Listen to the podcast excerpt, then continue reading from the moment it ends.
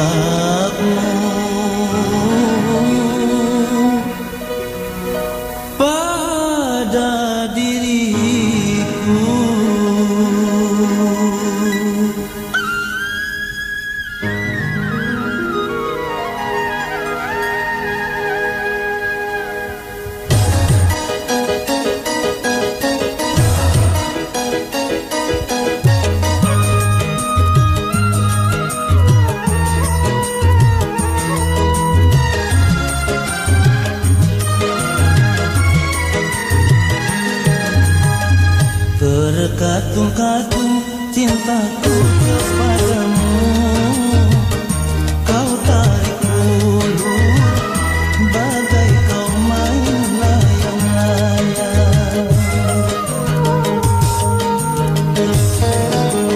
Oh, aduh Anissa Begitu teganya kau buat aku. 107.8 FM Dapur Remaja Radio Aulanya anak muda dewasa yang berhati remaja. Apa kabar Abang Po ya. Assalamualaikum warahmatullahi wabarakatuh. Di kesempatan pagi hari ini Kembali lagi di acaranya spesial. Talk show di acaranya Ngopi Ngobrol kita pagi hari ini.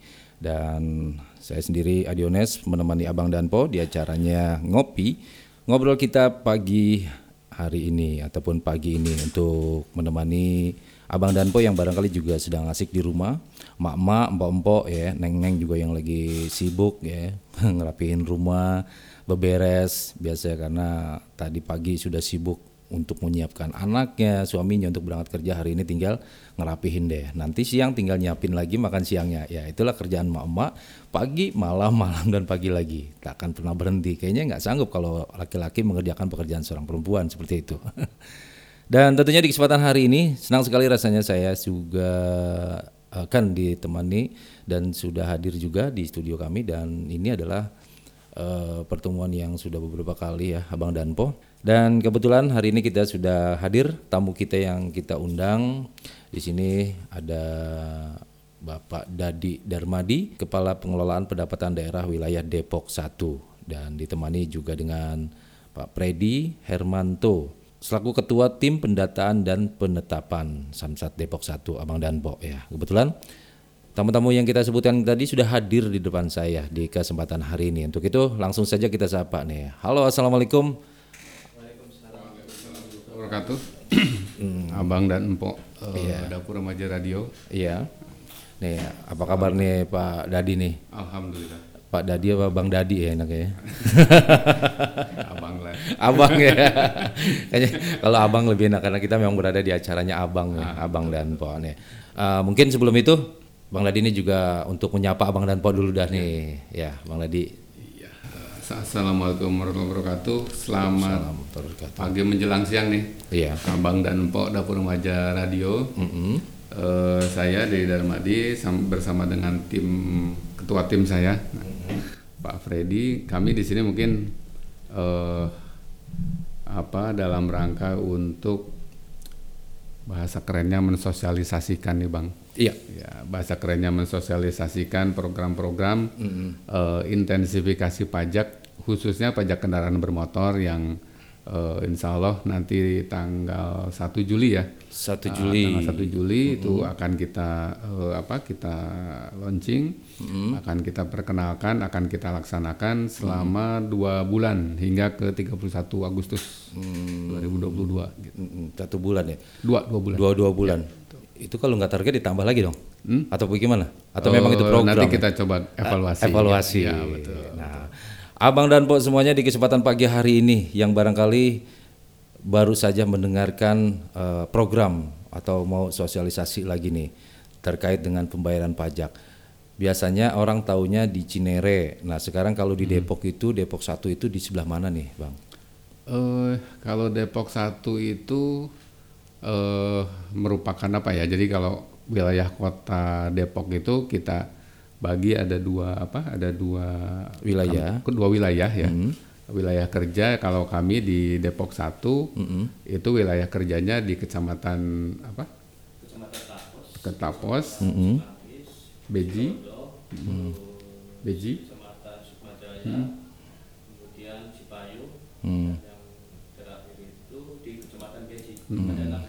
Jadi kita ada ada enam kecamatan. Jadi ya kota Depok kan ada 11 ya. Ada Ada 11. 11 kecamatan kita bagi dua.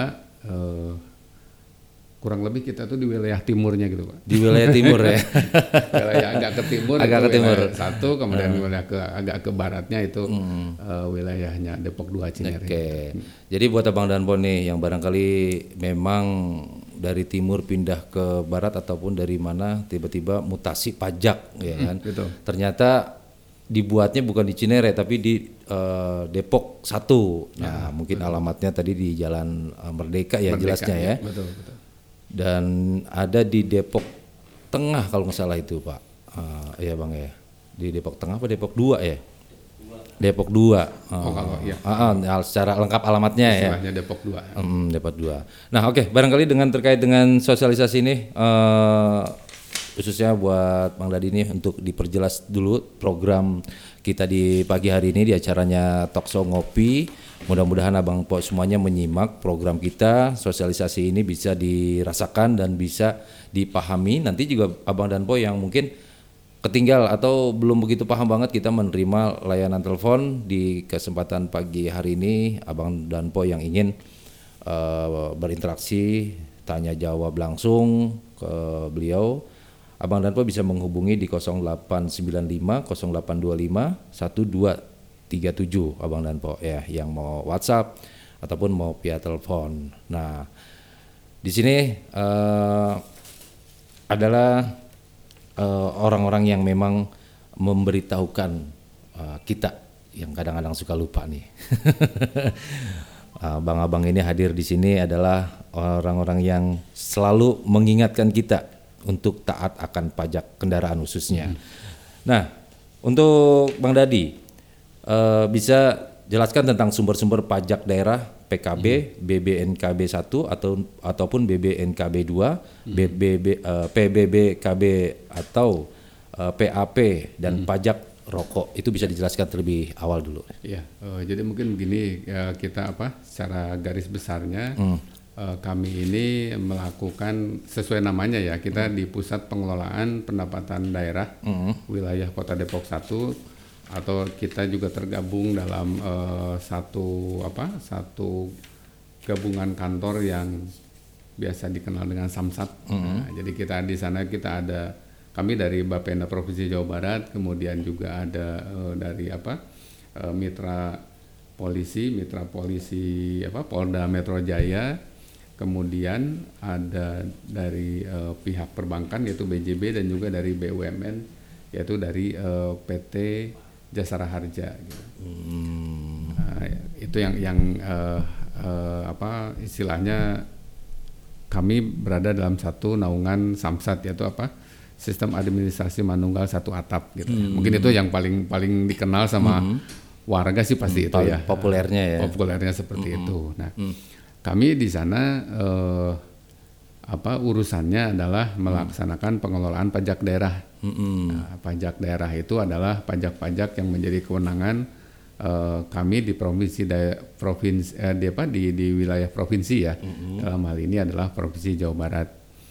Adapun eh, pajak-pajak daerah yang kami kelola itu salah satunya adalah eh, pajak kendaraan bermotor, kemudian eh, bea balik nama kendaraan. Nah, jadi, eh, nah, balik bea balik nama kendaraan itu ada dua macam ya. Kita menyebutnya BB, BB bea balik nama kendaraan satu dan BBNKB 2. Kalau BBNKB 1 itu untuk kendaraan yang baru. Eh, kendaraan yang baru nih Abang dan Po. Kalau Abang dan Po beli mobil baru atau kena motor baru itu pasti akan melakukan eh, pembayaran BBN 1, BBNKB 1.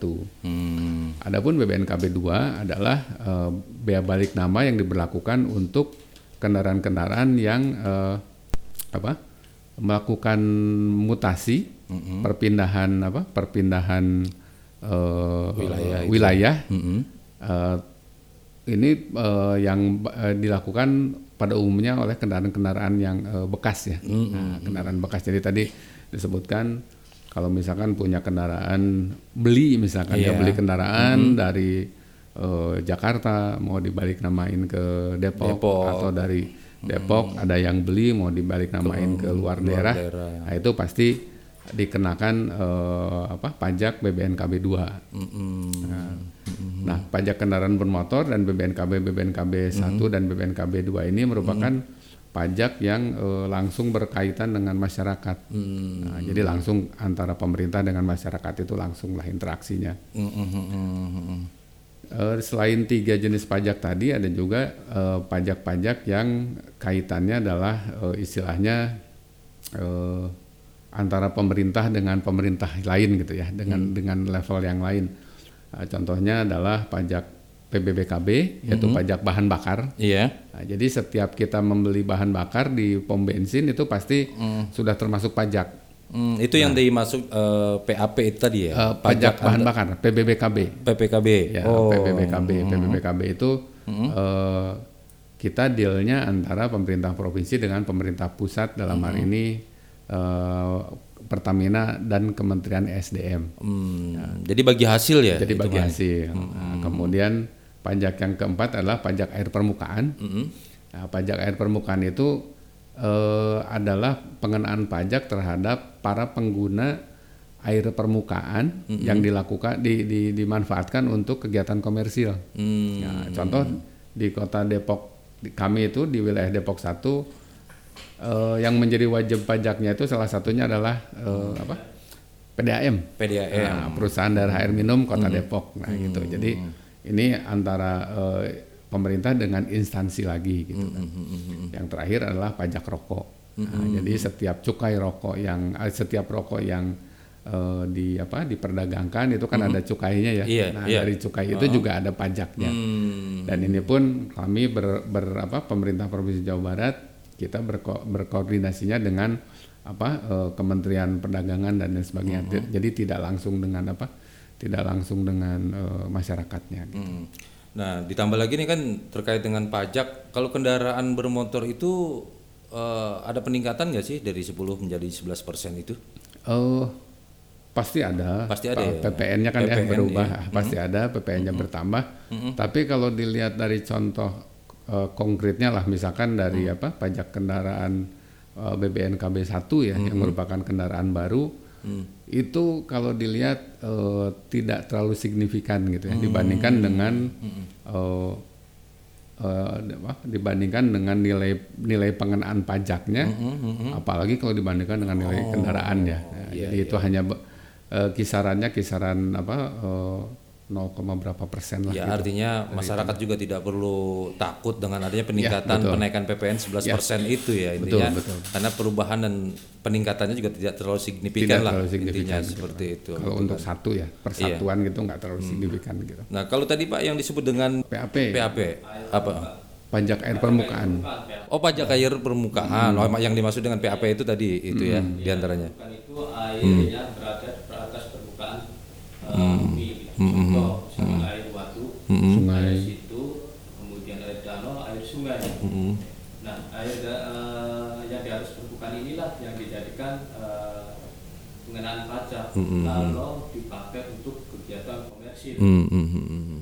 Jadi sementara kita yang memakai eh, penggunaan ini baru ada dua, Hmm. belum melihat potensi yang lain.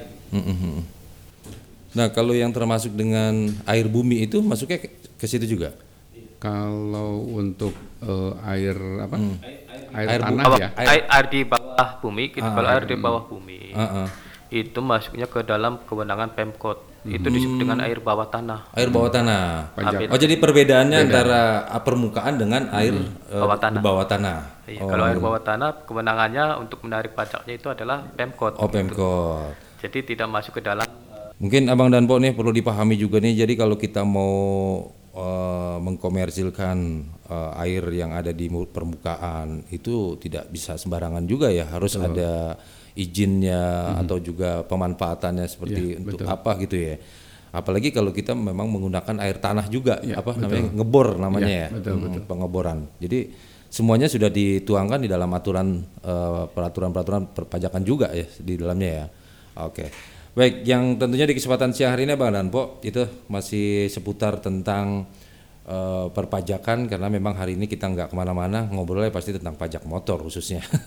Kalau tadi memang berbagai ruang lingkup kerja ya Pak. Kalau kita bicara ruang lingkup kerja, betul. di antaranya selain mengurusi tentang pajak kendaraan bermotor juga mengurusi tentang perpajakan rokok, BBM, bahan bakar, Ah, babak- eh, bahan air bakar, permukaan. air permukaan. Artinya Samsat ini bukan saja mengurusi tentang kendaraan bermotor saja Bang Danpo. Nah, yang berikutnya, bagaimana pajak yang sudah dipungut ini buat daerah pembagiannya bagaimana dan layanan eh, oke.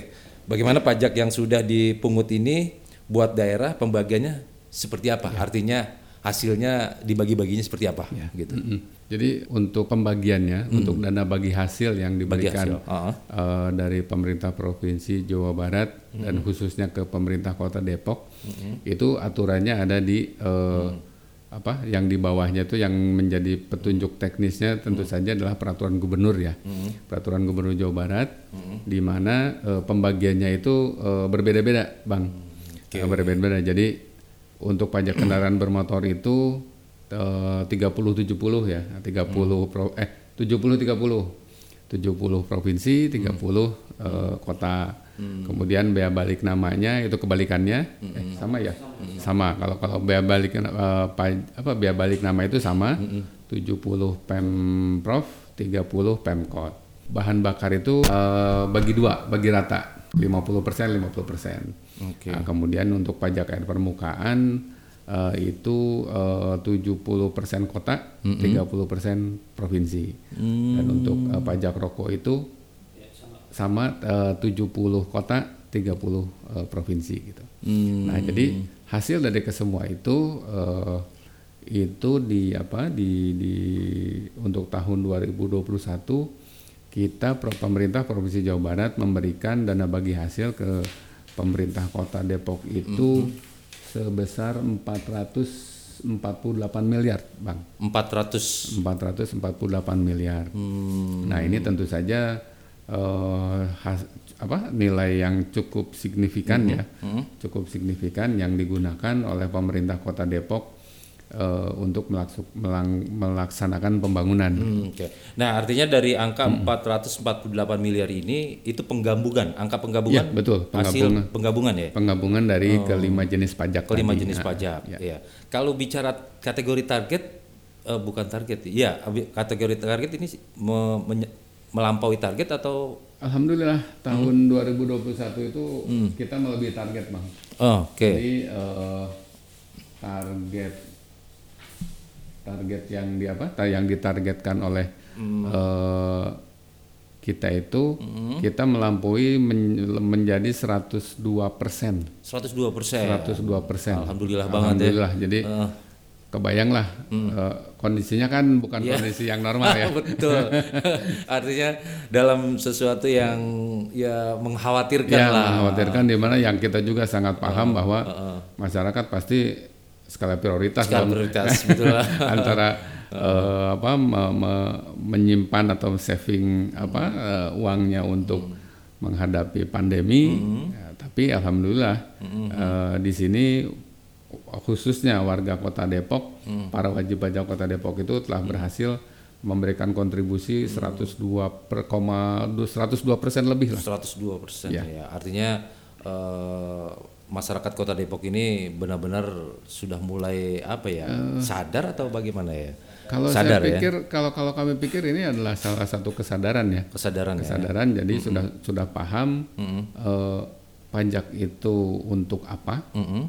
dan has, dan uang terkumpul untuk untuk untuk siapa gitu ya. Iya Jadi, iya. Uh, jadi pada prinsipnya kan pajak itu ya se- sebagaimana kita ketahui kan negara kita masih mengandalkan uh, pajak, Pajak. ya dalam dalam uh, salah satu uh, penghasilan atau sumber pendanaan utama, untuk pembangunannya gitu. Jadi kan Apalagi Kota Depok khususnya. betul. Uh, jadi pada prinsipnya pajak itu adalah istilahnya kalau kita bahasa uh, daerah di Sunda atau Betawi mah apa? Uh, iu- apa iuran ya, urunan, urunan. urunan, Ah, gitu kan. rombongan. Ah, gitu kan. Kita ngumpulin uang, kita kita pakai kan keliling ke mana, oh yang ini dan lain sebagainya lah. Mm-mm. Memang eh, masih banyak yang berpendapat eh, bahwa lah pajak itu ke mana sih gitu kan? Eh, kita bayar pajak, tapi eh, apa eh, pembangunannya masih kok kayak gini-gini aja Iya gitu. iya iya. Nah, itu mungkin kalau bahasa gampangnya setelah kalau bahasa sulitnya nanti adalah ya itu kan.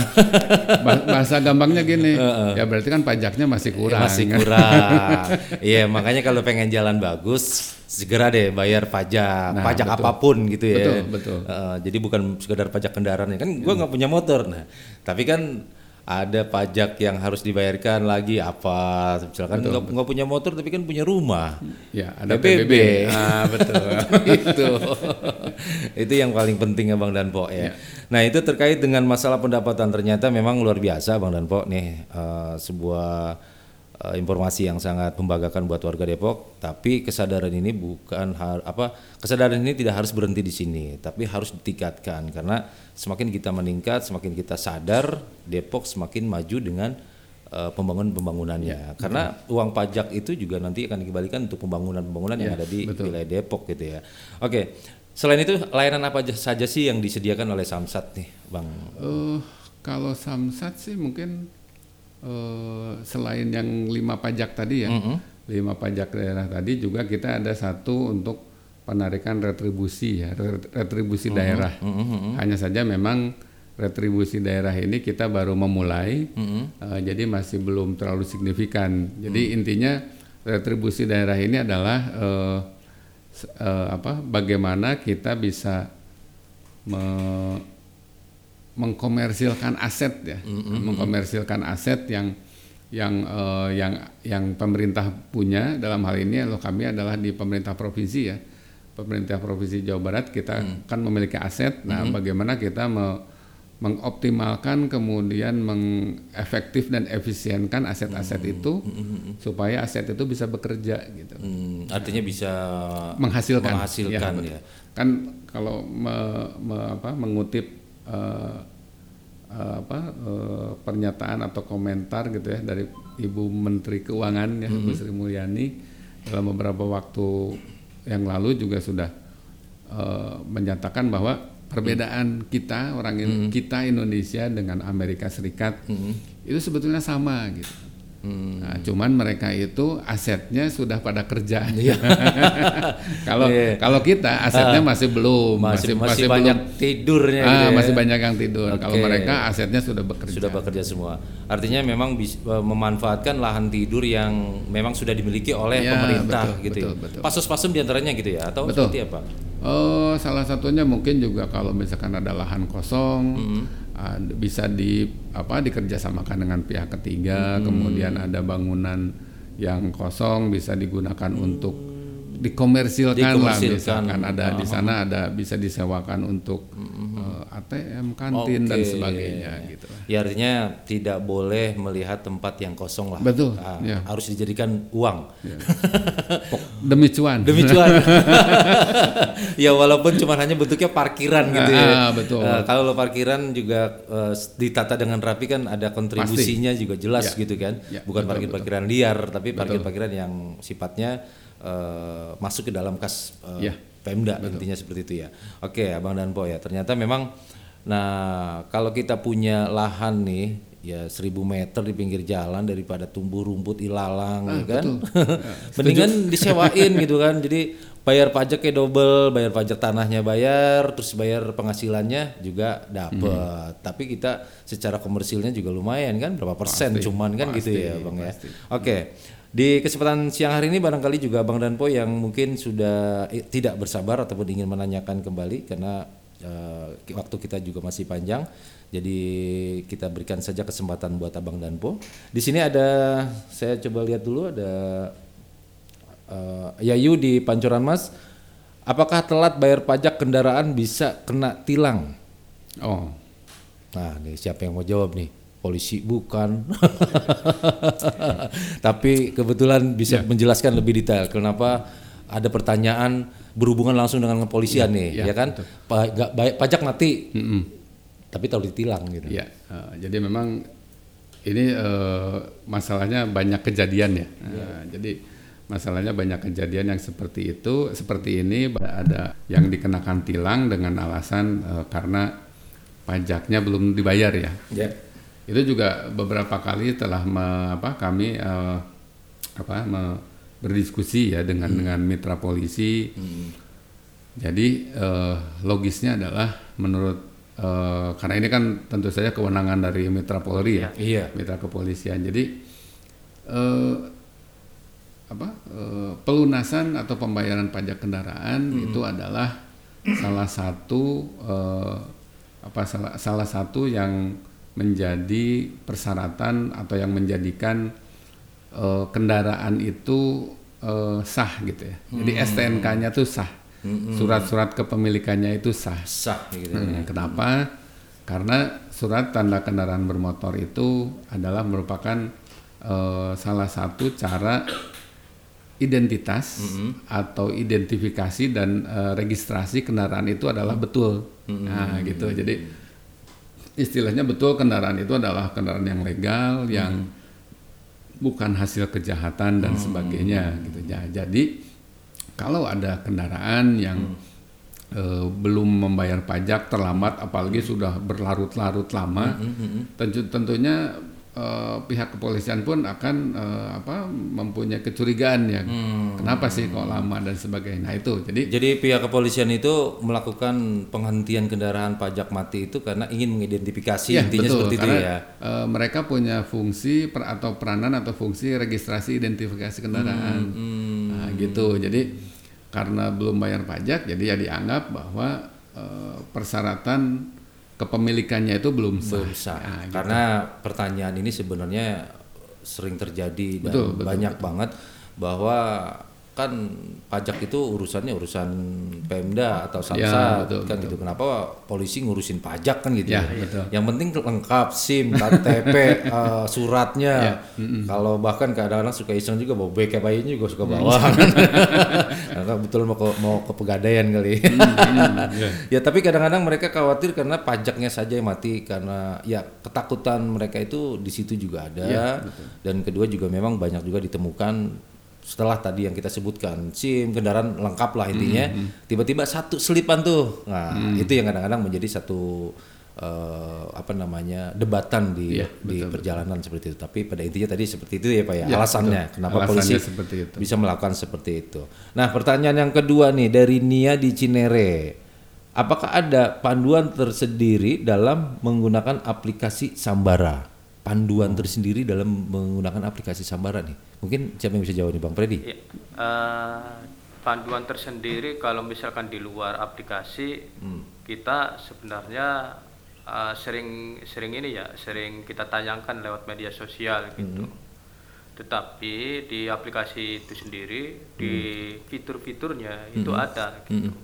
Cara pemakaiannya. Di situ kan ada fitur info PKB, ada eh, fitur eh, proteksi, kemudian ada fitur info samling dan samdo, Hmm. ada fitur info panduan. Nah di situ sebenarnya sudah ada di, Sudah ada di ya? aplikasi itu Oke. sendiri. Hmm. Tetapi kalau di media sosial kita juga sering eh, selalu mengupload gitu. Hmm, Eh, bagaimana tata cara untuk eh, menggunakan aplikasi Sambara. Oke. Mungkin seperti itu. Gitu. Iya. Jadi eh, untuk layanan-layanan di Sambara itu terus ya diinovasi lah intinya seperti itu ya. Jadi masyarakat juga eh, dengan adanya kebingungan bisa nyari penjelasan di eh, aplikasi kayak gitu ya. Jadi sebetulnya Sambara itu sudah cukup apa ya user friendly lah. Uh, Jadi cukup mudah untuk diikuti, cukup jelas juga untuk di apa dicari informasinya. Dan mungkin kalau sekarang sih zamannya ini ya, zamannya medsos ya digital gitu. Begitu kita mau nyari apa-apa, saya kira tinggal dicari di apa di Google atau di itu juga ada. Barusan aja saya lihat di apa di YouTube ada pak, ada Oke. bang ya. Oke. Uh, cara bayar pajak lewat Samara dan lain sebagainya Oh. banyak lah gitu. Jadi kadang-kadang juga bukan sekedar orang samsat juga kadang-kadang ya. Ya betul. Oh. Dan di di apa di di karena itu tadi Hmm. uh, aplikasi Sambara itu di dalamnya pun ada panduan. Ada panduan. Ada panduan ya ada ada ada ininya ya folder sendiri Oh, ya panduan. Di fitur info dan layanan. Oke, fitur info dan layanan. Nah ini buat Yayu di Cinere nih, barangkali yang masih linglung di, di di aplikasi Sambara itu juga memang banyak sekali fitur-fitur. Nah kecuali memang eh, di di aplikasinya secara keseluruhan belum begitu paham, bisa melihat di aplikasi juga ada ya. Jadi seperti itu. Oke kita coba ajak dulu yang mau bicara di kesempatan pagi hari ini. Halo, assalamualaikum. Halo. Waalaikumsalam. Assalamualaikum ini. Dapur remaja ngopi. Waalaikumsalam. Ya ngopi dengan abang siapa di mana bang? Dengan Abang Romi nih yang ada di kawasan Pengasinan. Romi di Pengasinan. Oke, Bang Romi. Iya. Bagaimana? Kira-kira apa yang mau ditanyakan? Ya. Tadi dengar-dengar nih dengar-dengar tentang pajak gitu ya. Eh, kalau saya nggak nggak perhatiin pajak apa ini motor apa pajak rokok apa tanah. Mhm, mhm. Tapi yang pasti dengar-dengar tentang kenaikan pajak 11%. Apakah itu untuk kendaraan bermotor juga atau cuma hal-hal yang lain? Begitu buat Bang Dadi, Bang Dadi apa Pak Dadi sih? Pak panggilnya? Dadi. Ya. Betul betul bang. Hmm. Ya gitu ya. Oke. Bang Adi Ones tolong dijelaskan gitu kepada narasumbernya. Oke. Demikian. Terima kasih. Assalamualaikum. Waalaikumsalam warahmatullahi wabarakatuh. Bang Romi di Pengasinan. Eh, Bang Dadi dia menanyakan terkait padahal kita ngomongnya cuma hanya tambahan saja ya kenapa yang jadi itu jadi sumber ya. Tapi ya itulah makanya eh, permasalahan ini kan kalau masalah uang sensitif ya. Iya. jadi bukan nilai kecilnya gitu ya. Ah, Jadi mungkin ya ini mungkin inilah pentingnya kita Oke, ya kita ah, kita melakukan sosialisasi supaya kita bisa eh, membahas secara santai. Hmm. Jadi secara santai, nggak stres. Kalau stres kan Iya, tegang, tegang. tegang. jadi bawaannya kalau bicara ada kenaikan, Oh, Udah langsung. udah langsung panik gitu. Padahal naiknya cuma hanya 0, gitu. ya jadi mungkin tadi di, di ini kan eh, apa dibahas masalah kenaikan pajak dari 10 menjadi 11 ya. Iya. Jadi it- itu tuh sebetulnya yang itu loh Bang Ones apa eh, PPN. Bang Romi ya, Bang, Oh, Bang Bang Romi, Romi. itu kenaikan PPN, gitu. PPN. PPN pajak pertambahan nilai Oke. yang awalnya kan kita 10% ya, kemudian sejak April ya kalau nggak Iya, salah, April tahun ini kita menjadi 11%. Ya tentunya pajak pertambahan nilai itu kan merembet ke mana-mana ya. Nah, salah satunya juga ke pajak kendaraan bermotor. Oke. Tadi dibahas eh, Bang Ones menanyakan kalau misalkan pas apa eh, biaya balik nama kendaraan, terutama kendaraan baru Mm-mm. eh, yang PPN-nya 10 menjadi 11 itu bagaimana? Ya tentunya adalah sih ada apa ada ada perubahan ya tapi memang eh, saya kira itu itu eh, di semua lini ya di semua lini apa di semua lini perpajakan di Indonesia ya karena PPN-nya naik pasti, Pasti naik. akan berubah. Jadi intinya buat Bang Romi sendiri juga jangan khawatir punya kendaraan langsung mahal. Padahal kan Bang Romi juga kemarin beli rokok tiba-tiba sudah mahal, ya kan? Pajak setahun loh. Rokok pagi sore. ya betul betul iya kan? Ah, Nah, terus eh, apalagi tuh makan di warteg juga sekarang kan kena PPN juga gitu Iya, kan. betul, nah, itu mungkin yang kurang kita sadari juga Bang Romi. Te- tetapi memang apa pun ya bentuknya perpajakan itu adalah sesuatu kewajiban lah intinya seperti itu ya untuk pembangunan kita. Iya, betul. Karena tadi kalau saya dengar juga memang Bang Romi Depok ini peningkatan pajak ini sangat luar biasa. Artinya orang-orang seperti Bang Romi ini harus banyak eh, memberikan informasi-informasi baru lagi nih ke tetangga-tetangganya nih atau tegur yang kemarin nggak bayar sekarang yuk ajak lagi semakin meningkat. Tujuannya apa? Cericikan rumahnya itu teraspal. Tricikan ya, tricikan rumah. Nih, ada saya tambah lagi sebelum saya melanjut ke pertanyaan yang berikutnya di sini ada pertanyaan yang dari Ahmad di Sawangan. Eh, bagaimana cara bayar pajak di Sambara? Metode pembayaran apa saja yang dapat digunakan? Nah, saya langsung lanjutkan satu lagi ya. Ya. Ada Ari, ada Ari di Margonda. Apakah masih bisa melakukan pembayaran pajak secara offline? Kira-kira lebih mudah melalui offline atau online-nya nih? oh, iya. Nah ini Ahmad di Margonda, eh Ahmad di Margonda, Ahmad di Sawangan, Ari di Margonda. Ini dua pertanyaan bisa langsung dijawab. Ya, eh, untuk Bang Ahmad sama Bang siapa? Bang ya? Ari. Bang Ari ya. Jadi eh, terima kasih ini pertanyaannya eh, bagus sekali karena sangat relevan dengan kondisi sehari-hari ya. Iya.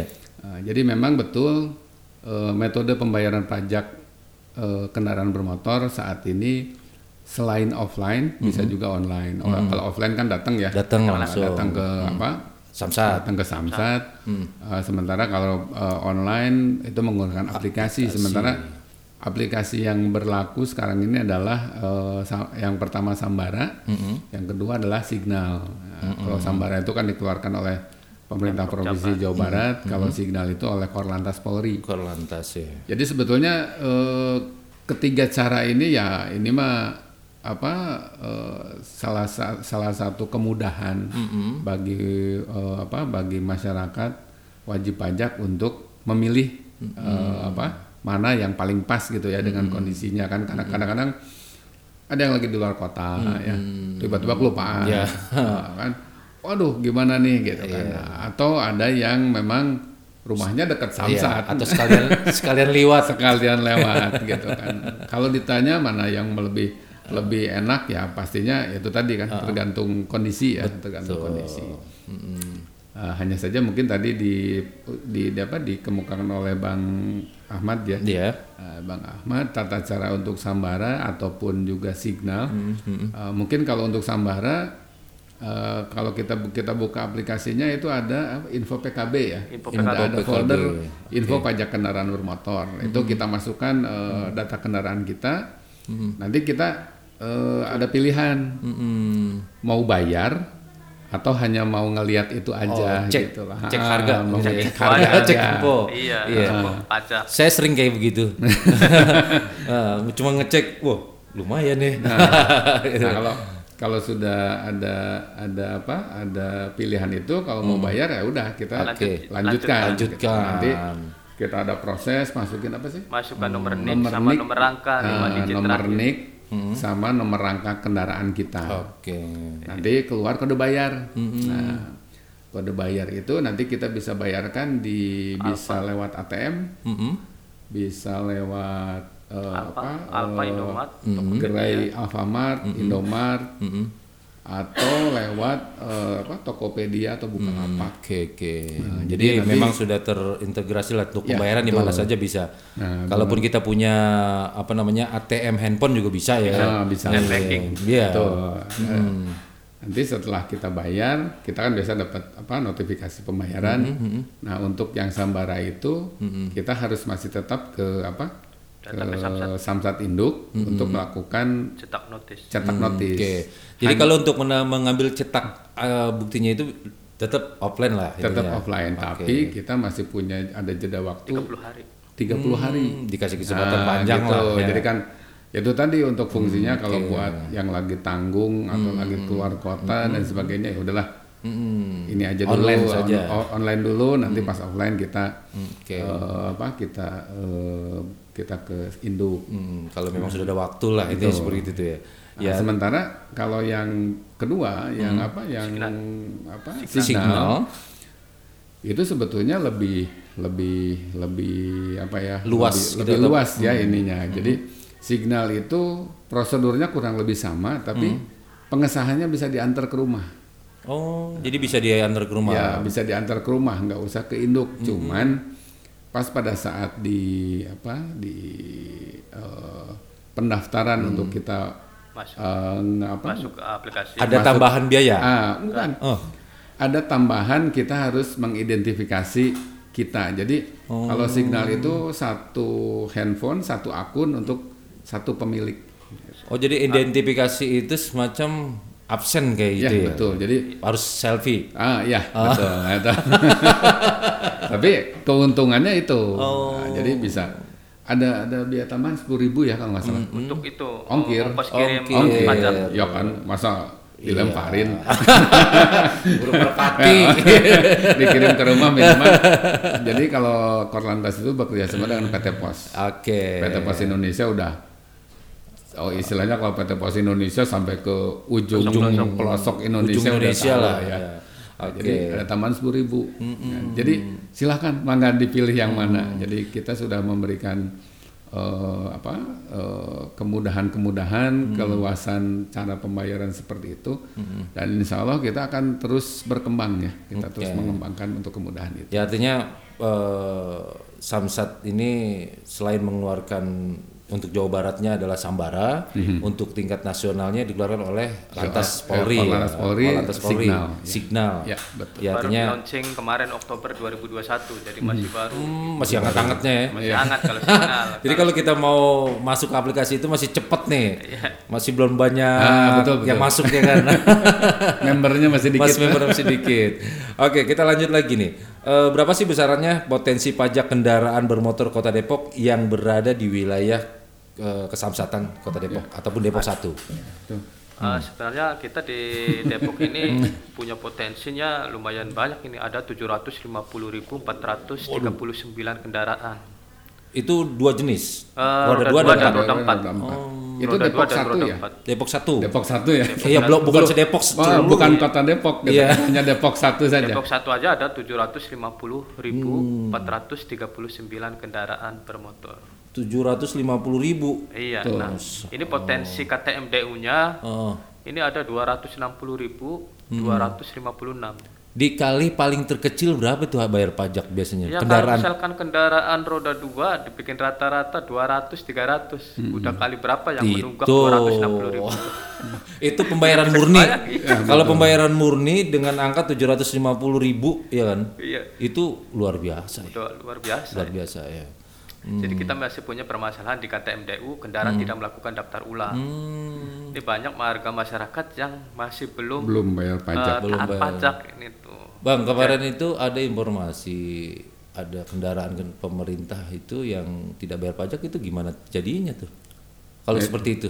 Nah itu Plat merah yang tidak apa tadi itu? Bayar pajak. Itu seperti apa itu? Eh, Kalau untuk plat merah kita sebenarnya eh, kita kerjasama dengan Pemkot untuk menelusuri gitu. Ini eh, kendalanya di apa gitu. hmm, Apakah memang kendaraan plat merah ini eh, satu tidak dianggarkan di dalam hmm, eh, proses penganggarannya, atau yang kedua kendaraan ini tidak tahu statusnya apakah rusak berat atau gimana gitu. Contoh misalkan kendaraan eh, kebersihan, mungkin kendaraan kebersihan ini kan sering apa istilahnya dipakai hilir mudik yang perawatannya kurang maksimal sehingga tidak dilaporkan. Nah, itulah yang dijadikan potensi apa istilahnya jadi potensi KTMDU tidak melakukan daftar ulang. Oh, jadi emang ada ada sebab-sebabnya juga ya? Ada. Jadi Bukan yang- hanya sekedar apa kategori kendaraan yang tidak melakukan daftar ulang ya, Iya. ya ba- gampangnya yang belum bayar pajak. Itu tuh ada kendaraan yang yang pertama yang hilang, rusak berat, kemudian apa? eh, Dijual tidak sudah dijual tapi belum apa belum dilaporkan. Ada juga yang memang ya tidak membayar gitu ya. jadi kita kita kemarin eh, baru Jumat kemarin eh, kita sudah da- dalam tahap lanjutan melakukan apa eh, rekonsiliasi ya rek- rekon dengan eh, Pemkot Depok kita akur-akuran data nih. Ya. Ya, mudah-mudahan sih kita sudah sudah sudah mengerucut ya dari berapa? 2000 ya? 2000 lebih lah 2000 lebih. Seluruh kendaraan plat merah di Pemkot Depok. Nah, kita kita telusuri satu persatu permasalahannya di mana karena banyak juga yang seperti itu. Oke. Eh, apa yang Nunggak gitu ya. yang nunggak itu karena kendaraannya sudah nggak tahu ke mana Hmm, Nah justru uh, ini kan, ini Iya. kan se- uh, kenapa uh, menjadi sedikit kemarin viral itu karena masih beroperasi lah, ya betul, betul. masih ang- ang- masih hidup motornya gitu. Ya, Tiba-tiba hal itu ditemukan di jalan lah seperti itu, gitu. Itu ya artinya kasus-kasus seperti itu mungkin ah daripada motor nangkrak gue beliin bensin kali gitu. Oh, ya betul betul Mungkin salah satunya tadi tidak dianggarkan di dalam Oke. pemerintahan gitu. Oke. Nah, kira-kira untuk ke depannya nih untuk Samsatnya atau pesan Sa- Samsat eh, Jawa Barat khususnya terobosan-terobosan apa aja yang yang nanti akan dilakukan ke depannya? Eh, kami dari apa eh, Bapenda Provinsi Jawa Barat dari pusat pada prinsipnya yang men- yang menjadikan apa sasaran dari terobosan atau eh, apa terobosan untuk eh, intensifikasi pajak ini adalah yang pertama adalah terus membangun eh, apa membangun kesadaran masyarakat mengenai eh, pentingnya membayar pajak. Oke. Nah, itu tadi tadi itu sudah disebutkan bukan hanya pajak kendaraan ya, tapi pajak juga keseluruhan. Itu eh, kami sudah mulai melakukan apa kerjasama kerjasama dengan eh, kalau kami dengan Pramuka ya gerakan Pramuka Kota Depok itu sudah. Nanti mungkin ke depan dengan eh, apa eh, pihak sekolah pihak eh, terutama sekolah minimal eh, dimulai dari sekolah menengah atas ya eh, SMA atau SMK dan mungkin juga eh, eh, dari perguruan tinggi. Di mana kan mereka sudah mulai pada membawa kendaraan sendiri gitu ya. Minimal kita bisa menanamkan kesadaran kepada generasi-generasi muda itu generasi milenial itu bahwa eh, pentingnya membayar pajak itu apa saja sih gitu. Hmm. yang kedua tentu saja memberikan terobosan-terobosan eh, kemudahan ya, kemudahan pembayaran pajak, kemudian juga itu tadi Salah satunya tadi salah ya. satunya yang ya intensifikasi Oh, iya. pajak itu ya dengan memberikan eh, apa memberikan apa eh, istilahnya kemudahan, memberikan bonus, memberikan pemutihan dalam eh, pa- pajak kendaraan bermotor gitu. Ya. Oke. Nah, selanjutnya nih, bagaimana sih dengan program pemutihan kendaraan bermotor? Apa saja jenisnya gitu loh ya yang yang membuat ini kan kalau kemarin tuh apa ya? eh, plus ya apa namanya? Untung plus. Untung plus ya, triple plus eh, triple untung kan. Kalau sekarang programnya katanya berubah nih jadi namanya pemutihan. Emang orang dulu taunya pemutihan. Emang ada pemutihan lagi gitu. Diblengin gitu. Betul betul. Oke. Eh, betul. Jadi sekarang itu eh, kita mengadakan lagi intensifikasi pajak kendaraan bermotor. Tahun kemarin kita namanya triple untung plus, eh triple untung, Iya triple untung. triple untung plus. Tahun sebelumnya triple untung. Tahun sebelumnya lagi apa eh, double untung. Double untung. Sekarang Pemutihan. pemutihan. Iya. Apa pemutihan itu? Ya triple untung. Ya. Dibulak-balik aja ya. bolak-balik saja gitu. Karena memang karena memang yang dapat kami eh, lakukan Ah. dalam melakukan intensifikasi pajak ya eh, dari apa eh, tiga tiga hal tersebut gitu ya. Jadi keun- tiga keuntungan tersebut kita memberikan apa eh, bebas denda pajak kendaraan, Hmm. kemudian bebas BBNKB 2 dan seterusnya BBNKB 2 itu yang mutasi ya. Ya, jadi yang mutasi itu biaya balik namanya kita gratiskan. Oke. Kemudian bebas tunggakan pajak kendaraan bermotor tahun kelima. Jadi istilahnya ketiga ketiga apa? Ketiga eh, pembebasan tersebut pada intinya adalah untuk eh, menggugah gitu ya, untuk untuk menarik kembali para wajib pajak yang melakukan penunggakan setelah sekian lama kita berikan keringanan gitu kan. Kemudian juga bea balik nama kendaraan bermotor kedua itu eh, kita mengharapkan bahwa kendaraan kendaraan yang berada beredar di Kota Depok dan dimiliki oleh warga Kota Depok itu ya atas nama warga Kota Depok. Hmm. Karena ya itu tadi pajaknya kan untuk Kota, Kota Depok gitu juga, kan. gitu. Kebayang kalau misalkan Ah. plat nomornya plat nomor luar daerah luar lain. daerah kan kota lain ya pasti pajaknya larinya ke sana. Oke, jadi itu merugikan juga ya. Eh, mengurangi Mengurangi pendapatan.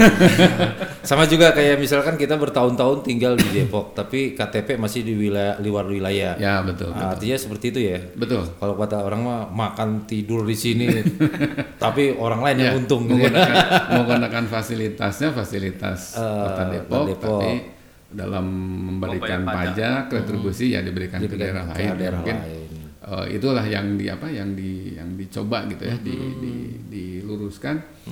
Karena itu tadi yang tadi potensi 700 ribu sekian, KTMDU sekian ratus ribu, itu kan jatuhnya 35 persen bang. Betul. 35 persen eh, wajib pajak tidak melakukan kewajibannya membayar pajak. Oke. Kalau 30 persen kan satu dari tiga ya. Iya. Kita ngobrol bertiga nih. Iya. Siapa nih yang belum bayar? Iya. ya kita ambil pernya gitu ya. ya kalau tiga-tiganya semuanya bayar bagus gitu kan. Tapi kan di antara satu belum tentu ada semuanya. Ah, betul, betul. Begitu ya. Nah, itu itu satu itu itu yang triple untungnya ya. Nah ini yang plusnya. Yang plusnya. Nah, yang plusnya diskon dong. Oke. Nah, siapa sih yang tidak Mau ter, diskon. ter- apa tergerak hatinya begitu mendengar kata-kata diskon? Ini mah emak biasanya. Sen kanan belok kiri. Jadi kita ada diskon biaya balik nama kendaraan bermotor sebesar dua setengah persen. Jadi kalau kita beli kendaraan baru, eh, kita mendapatkan diskon dua setengah persen dari pengenaan pajak sebelumnya, bukan dari harga kendaraan ya. Oke. Nah, jadi yang sebelumnya kan cuma berapa? 10 persen ya. Iya. Nah, BB apa eh dua belas setengah persen, 12,5. dua belas setengah persen sekarang menjadi hanya eh, 10 persen. Karena dipotong 12,5%. Karena dipotong dua setengah persen. Cukup signifikan kalau kita hitung untuk kendaraan-kendaraan yang umum ya, yang kelas eh, apa kelas eh, small eh, MPV seperti yang merek-merek sejuta umat itu ya. Hmm, Itu yang mau sekit- jenis SUV gitu ya. Eh, Ya, sub gitu ya. Ya betul itu yang sejuta umat sejuta umat itu yang umum itu sekitar 300 400 ribu lumayan lah bang. Lumayan. Iya, kebetulan ada nangrak di rumah satu. Nah kemudian yang kedua itu adalah eh, diskon pajak kendaraan bermotor. Jadi kalau kita bayar bayar di muka gitu ya, eh, mendahului jatuh tempo kita ada diskon. Oke. Kalau kita bayarnya 30 hari di depan, misalkan nanti tanggal 1 Juli kita bayar padahal kita jatuh temponya 1 Agustus itu 2 persen. Oh, 2%. Maksimalnya adalah sampai 10%. 10 persen. Itu yang plus ya intinya. Ya plusnya itu. Hmm, plusnya. Dapat hadiah nggak nih yang reward? Ah. Dapat reward ya? Itu plus pertama. Plus pertama ya. Nah, plus kedua seperti biasa ada. Oke. Nanti di akhir tahun ada undian. Mudah-mudahan kita juga eh, menjaring apa? Menjaring sponsornya Hmm. lebih baik lagi ya dari tahun kemarin. Tahun kemarin aja kan kita sudah ada eh, apa? eh, door prize, Hmm. istilahnya door prize-nya adalah eh, uang tunai dan apa? eh, sepeda motor ya. Hmm. Sepeda Nah, motor. sepeda motor. Mudah-mudahan sekarang lebih banyak lagi. Oh, lebih banyak lagi ya. Mobil. Amin, amin. ya makin semangat nih. Yang punya motor dapat mobil kan luar biasa. Jadi yang diskon itu untuk yang khusus mereka yang taat pajak. Yang taat Ya, pajak. Kita kasih penghargaan tidak hanya Betul. ke mereka yang menunggak saja. Ah, kita karena kan- kasih Karena dulu kan penghargaan, tapi dulu kan banyak juga. yang protes. iya.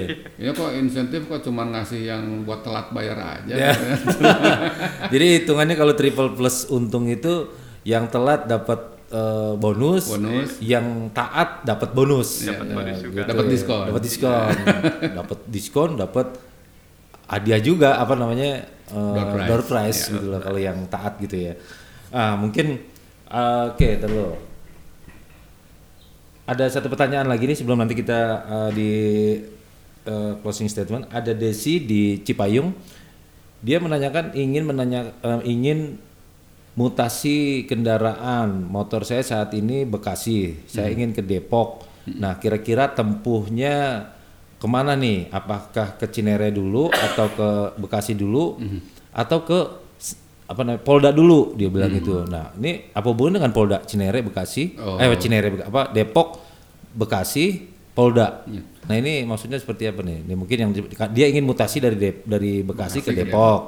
Nah rangkaiannya dia ke Cinere dulu atau ke Bekasi dulu, Iya. gitu dari Bekasi dulu atau ke Polda ke Polda dulu atau ke Bekasi dulu. Nah ini yang yang dimaksud seperti itu nih.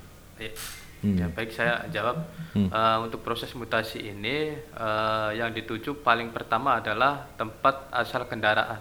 Asal kendaraan. Asal kendaraan. Kalau memang asal kendaraan tersebut berada di Bekasi, berarti Hmm. kita meminta eh, eh, Cabut surat berkas. eh, pindah mutasi. cabut berkas. Iya, cabut Istilahnya berkas. cabut berkas. Hmm.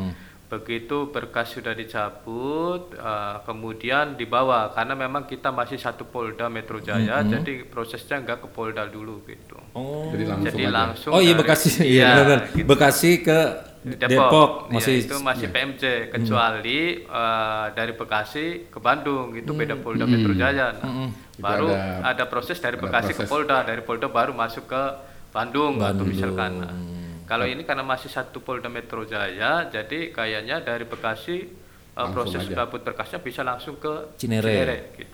Jadi Kalau prinsipnya cabut berkas dulu di Bekasi, langsung daftarkan di Cinere. Cinere, Depok. Depok segitu lah. aja Atau, di Depok 2 Oke. tergantung domisili, Domisili. alamat. Eh, omong-omong kalau Cipayung ini masuknya Cinere Depok satu. atau Kalau Depok ini satu? Depok Depok satu. 1. Oh, nah ini yang dia yang dia maksud dia kan dia, dia Cipayung ya. Kalau Cipayung berarti otomatis ke Depok lah, Depok Iya, satu lah intinya gitu Depok ya. satu masuknya. Oke, ya intinya seperti itu loh. Jadi dari Bekasi cabut berkas langsung ke Cinere apa ke Depok bisa langsung Ke Depok gitu ya. satu masuknya. Depok satu. Oke, baru nanti ke Polda. Enggak usah. Enggak, enggak Polda usah. itu Jadi nanti kalau- udah urus di situ, enggak usah ke Polda. Jadi kalau yang ke Poldanya ya dari kaminya gitu, dokumennya saja. yang Dokumennya oh gitu. Jadi nggak nggak perlu oh ya yang dimaksud eh, mungkin dia mungkin yang dia maksud itu karena permindahan luar kota gitu ya yang dimaksud. Tapi dia nggak sadar kalau masih berada di Masih sa- satu Polda Metro Jaya. Polda Jaya. Oke. Desi di Cipayung mudah-mudahan paham ya, Neng. Ya, paham ya, Neng. Pokoknya prinsipnya ya cabut berkas di Bekasi, daftarkan di Depok, udah Depok. gitu aja. Udah sih. gitu aja ya. Oh, jadi nggak ribet banget ya? Iya. Hmm, nah, kalau kayak gitu, itu kan berarti kita harus bawa fisiknya juga. Kalau seandainya iya, terjadi fisiknya tidak bisa dibawa, itu bagi, ada bisa nggak? Kita ada istilahnya apa? fisik bantuan. Cek fisik bantuan. Oh, cek fisik misalkan, bantuan. Misalkan kalau kalau kalau perumpamaan mungkin kalau Depok Bekasi terlalu deket ya. Kita ada beberapa kasus misalkan eh, plat nomornya pla- apa eh, motornya nomor Bandung. Mm-mm. eh, tapi mau dibalik nama ke eh, mana Pangandaran. Nah, Pangandaran. itu kan jauh ya. Iya. Ya, Pangandaran. Sementara motornya sudah di sana. Oh, Nah, di jadi- Pangandaran. Eh, jadi di- sudah di sudah di Pangandaran gitu kan. Jadi kan daripada eh, repot bolak-balik motornya dibawa ke Bandung, cuman buat gesek, nanti dibawa lagi ke Pangandaran. Eh, bisa digesek di Pangandaran saja. gitu. Hmm, itu namanya gesek pendampingan. Iya, Ba- cek bantuan, cek Oh, cek bantuan. bantuan. Cek Oh. bantuan. Jadi untuk mendapatkan kita itu melapor ke Samsat Ya. setempat. Lapor lapornya lapor di Pangandaran ya Pangandarannya, biasanya kan di sana. Ah, oke. Nanti, nanti mereka me- memberikan petunjuk nanti eh, apa Proses prosedurnya nanti mungkin di Bandung ya itu dicabut dulu ya dicabut di Bandung tapi motor nggak usah datang Hmm. nggak usah gitu. datang. Oke, seperti itu ya. Ya mungkin Abang Danpo jangan juga terlalu ribet nih. Ternyata mudah juga kalaupun kita memang ya anggap saja motornya udah nggak kuat naik turun gitu kan kalau kita Bukan bawa. motornya yang nggak kuat naik turun Iya. yang bawanya Ya. Iya iya benar. Saya aja udah nggak sanggup sebenarnya.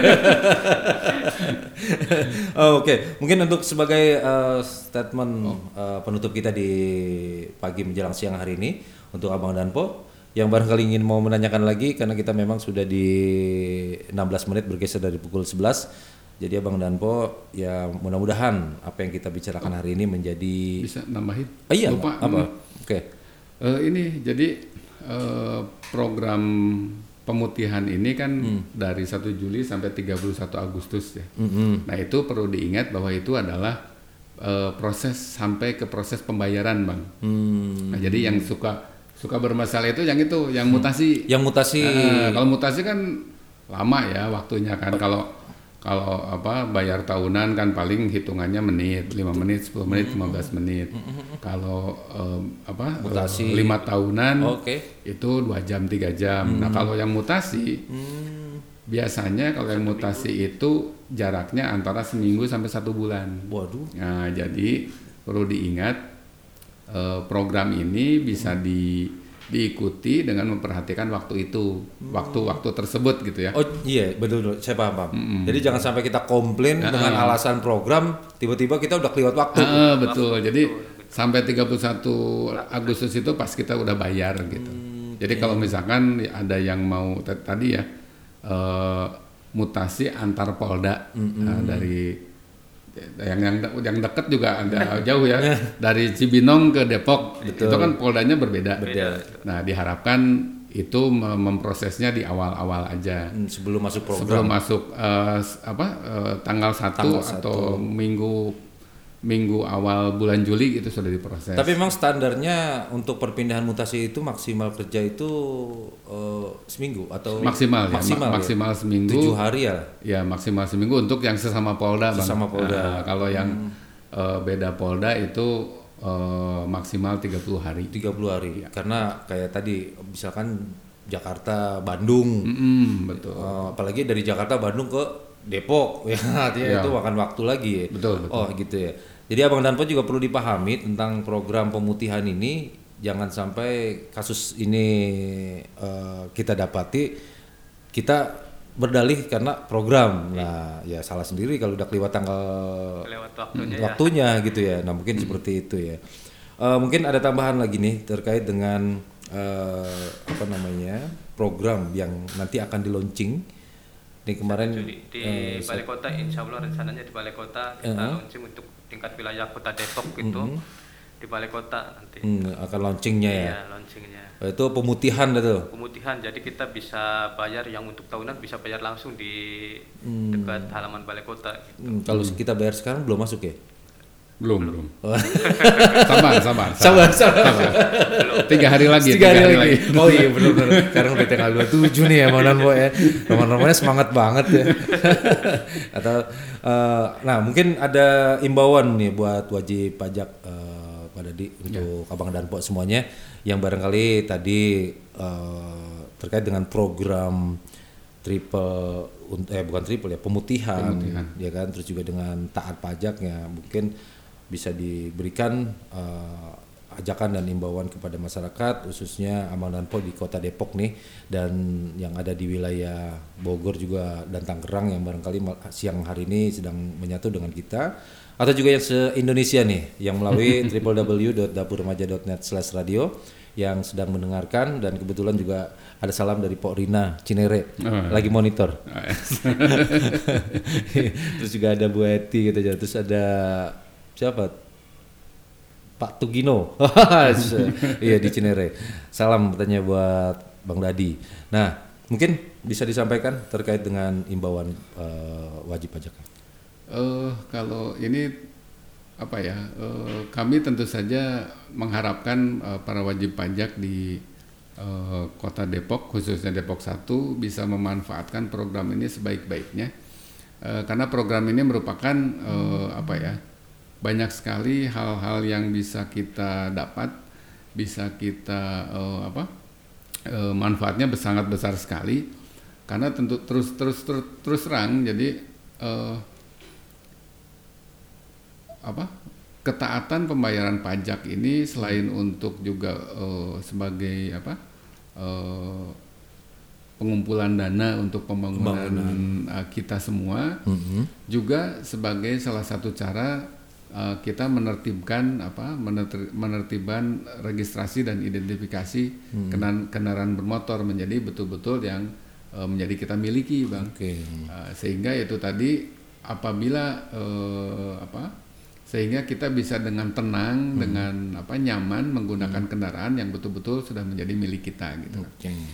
Tapi mungkin uh, yang paling utama dalam kaitannya dengan program ini adalah yaitu tadi uh, sangat sayang apabila program ini di apa di tidak dimanfaatkan, tidak tidak disambut, tidak digunakan uh, karena banyak sekali keuntungan-keuntungan yang didapatkan dari eh, tiga kemud apa tiga kemudahan tiga intensifikasi serta beberapa plus plusnya itu ya. Nah, jadi saya harap eh, apa abang dan pok eh, dapur remaja radio bisa menginformasikan juga ke tetangga saudara dan sebagainya.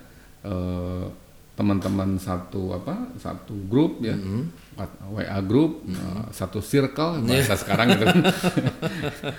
Pokoknya ada program ini manfaatkan sebaik-baiknya karena eh, insya Allah hasilnya akan membuat kita menjadi lebih baik lagi gitu. Hmm, khususnya buat kendaraan dan juga buat Depok khusus betul. umumnya gitu ya. kota Depok khususnya. Hmm.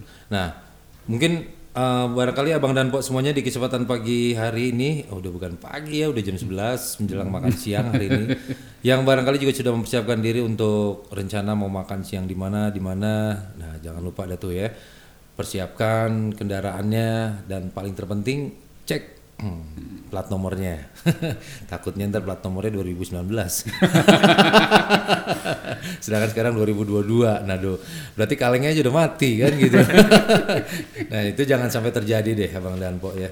Nah, mungkin di kesempatan siang hari ini eh, saya juga sebagai pembawa acara ngopi ngobrol kita pagi hari ini di acaranya eh, sosialisasi eh, terkait dengan pelayanan Samsat Depok 1. Nah, dan juga saya mengucapkan banyak terima kasih kepada Bang Predi Siap. Mhm, selaku Ada sedikit pantun nih. Ya, cakep nih. Apa buat nih pantunnya? none itu. Beli rujak buah nanas. Cakep. Ke mana-mana bayar pajak biar tidak was-was. Cakep. Itu paling bagus tuh pantun tuh. saya kagak bisa bales nih kalau saya bales. Pak Nadi mungkin ada nih kali ini pantun lagi. eh, sudah diwakilkan Oh diwakilkan. Oke, eh, terima kasih banget eh, buat eh, Pak Dadi Darmadi, Kepala Pe- Pengelolaan Pendapatan Daerah Wilayah Depok 1 yang sudah hadir di studio di kesempatan siang hari ini dan juga buat eh, Pak Predi Hermanto, Ketua eh, Tim Pendapatan dan Penetapan eh, di Samsat Depok 1 ya. Terima kasih sudah hadir abang-abang di kesempatan siang hari ini dan nanti kita insya Allah akan jumpa lagi di acara sosialisasi yang berikutnya. Iya. Mudah-mudahan siang hari ini bermanfaat dan bisa dipahami abang dan po dan bisa mengerti. Pun kalau memang tidak eh, menyimak secara keseluruhan abang dan po bisa langsung ada website khusus untuk di ini. Ah, website khusus kita sebenarnya sudah ada, Mhm. IG juga sudah ada, IG Samsat Depok ada, gitu. Kemudian Facebook Samsat Depok juga sudah ada. Mhm. Kalau website secara khusus kita hanya websitenya terpusat, hanya Bapenda Bapenda saja. Hmm. Bapenda gitu. saja. Iya. Oke. Tapi minimal informasi-informasi yang hari ini kita sampaikan eh, minimal di situ ada ya. Iya. Untuk Ada di Instagram. Instagram ya. Nah, untuk abang dan po semuanya, barangkali di kesempatan siang hari ini saya mengucapkan terima kasih dan juga yang sudah eh, aktif di WhatsAppnya di sini ada Yayu, terus juga ada Nia, Ahmad, ada Ari, terus juga ada Bang apa tadi yang telepon, saya mohon maaf, saya lupa. Terima kasih ya yang sudah bergabung bersama kami dan juga tidak lupa juga nih saya mengucapkan terima kasih nih buat bapak-bapak semuanya yang sudah hadir ke studio dapur remaja di kesempatan siang hari ini. Untuk itu saya mengakhiri di kesempatan siang hari ini mungkin sebagai penutup nih sekaligus salam untuk abang dan po semuanya. Ya, eh, terima kasih eh, kepada Abang dan Mpok Nana Kota Depok. Eh, saya berharap eh, mohon kerjasamanya kepada eh, warga Kota Depok untuk membayar pajak lebih taat lagi karena dengan pajakmu untuk Jawa Barat untuk pembangunan Kota Depok mungkin seperti itu aja Pak. Oke. Eh, saya mengucapkan terima kasih banyak nih buat Anda semuanya yang sudah bergabung bersama kami ya Bang Danpo. Saya yang bertugas. Bapak terima kasih banyak Pak Impor- eh, sama-sama, sudah hadir di Bang. sini Ya. dan tentunya saya ucapkan dan kita akhiri saja. Wassalamualaikum warahmatullahi wabarakatuh. Waalaikumsalam warahmatullahi wabarakatuh. Dapur Remaja Aulanya anak muda Dewasa yang berhati remaja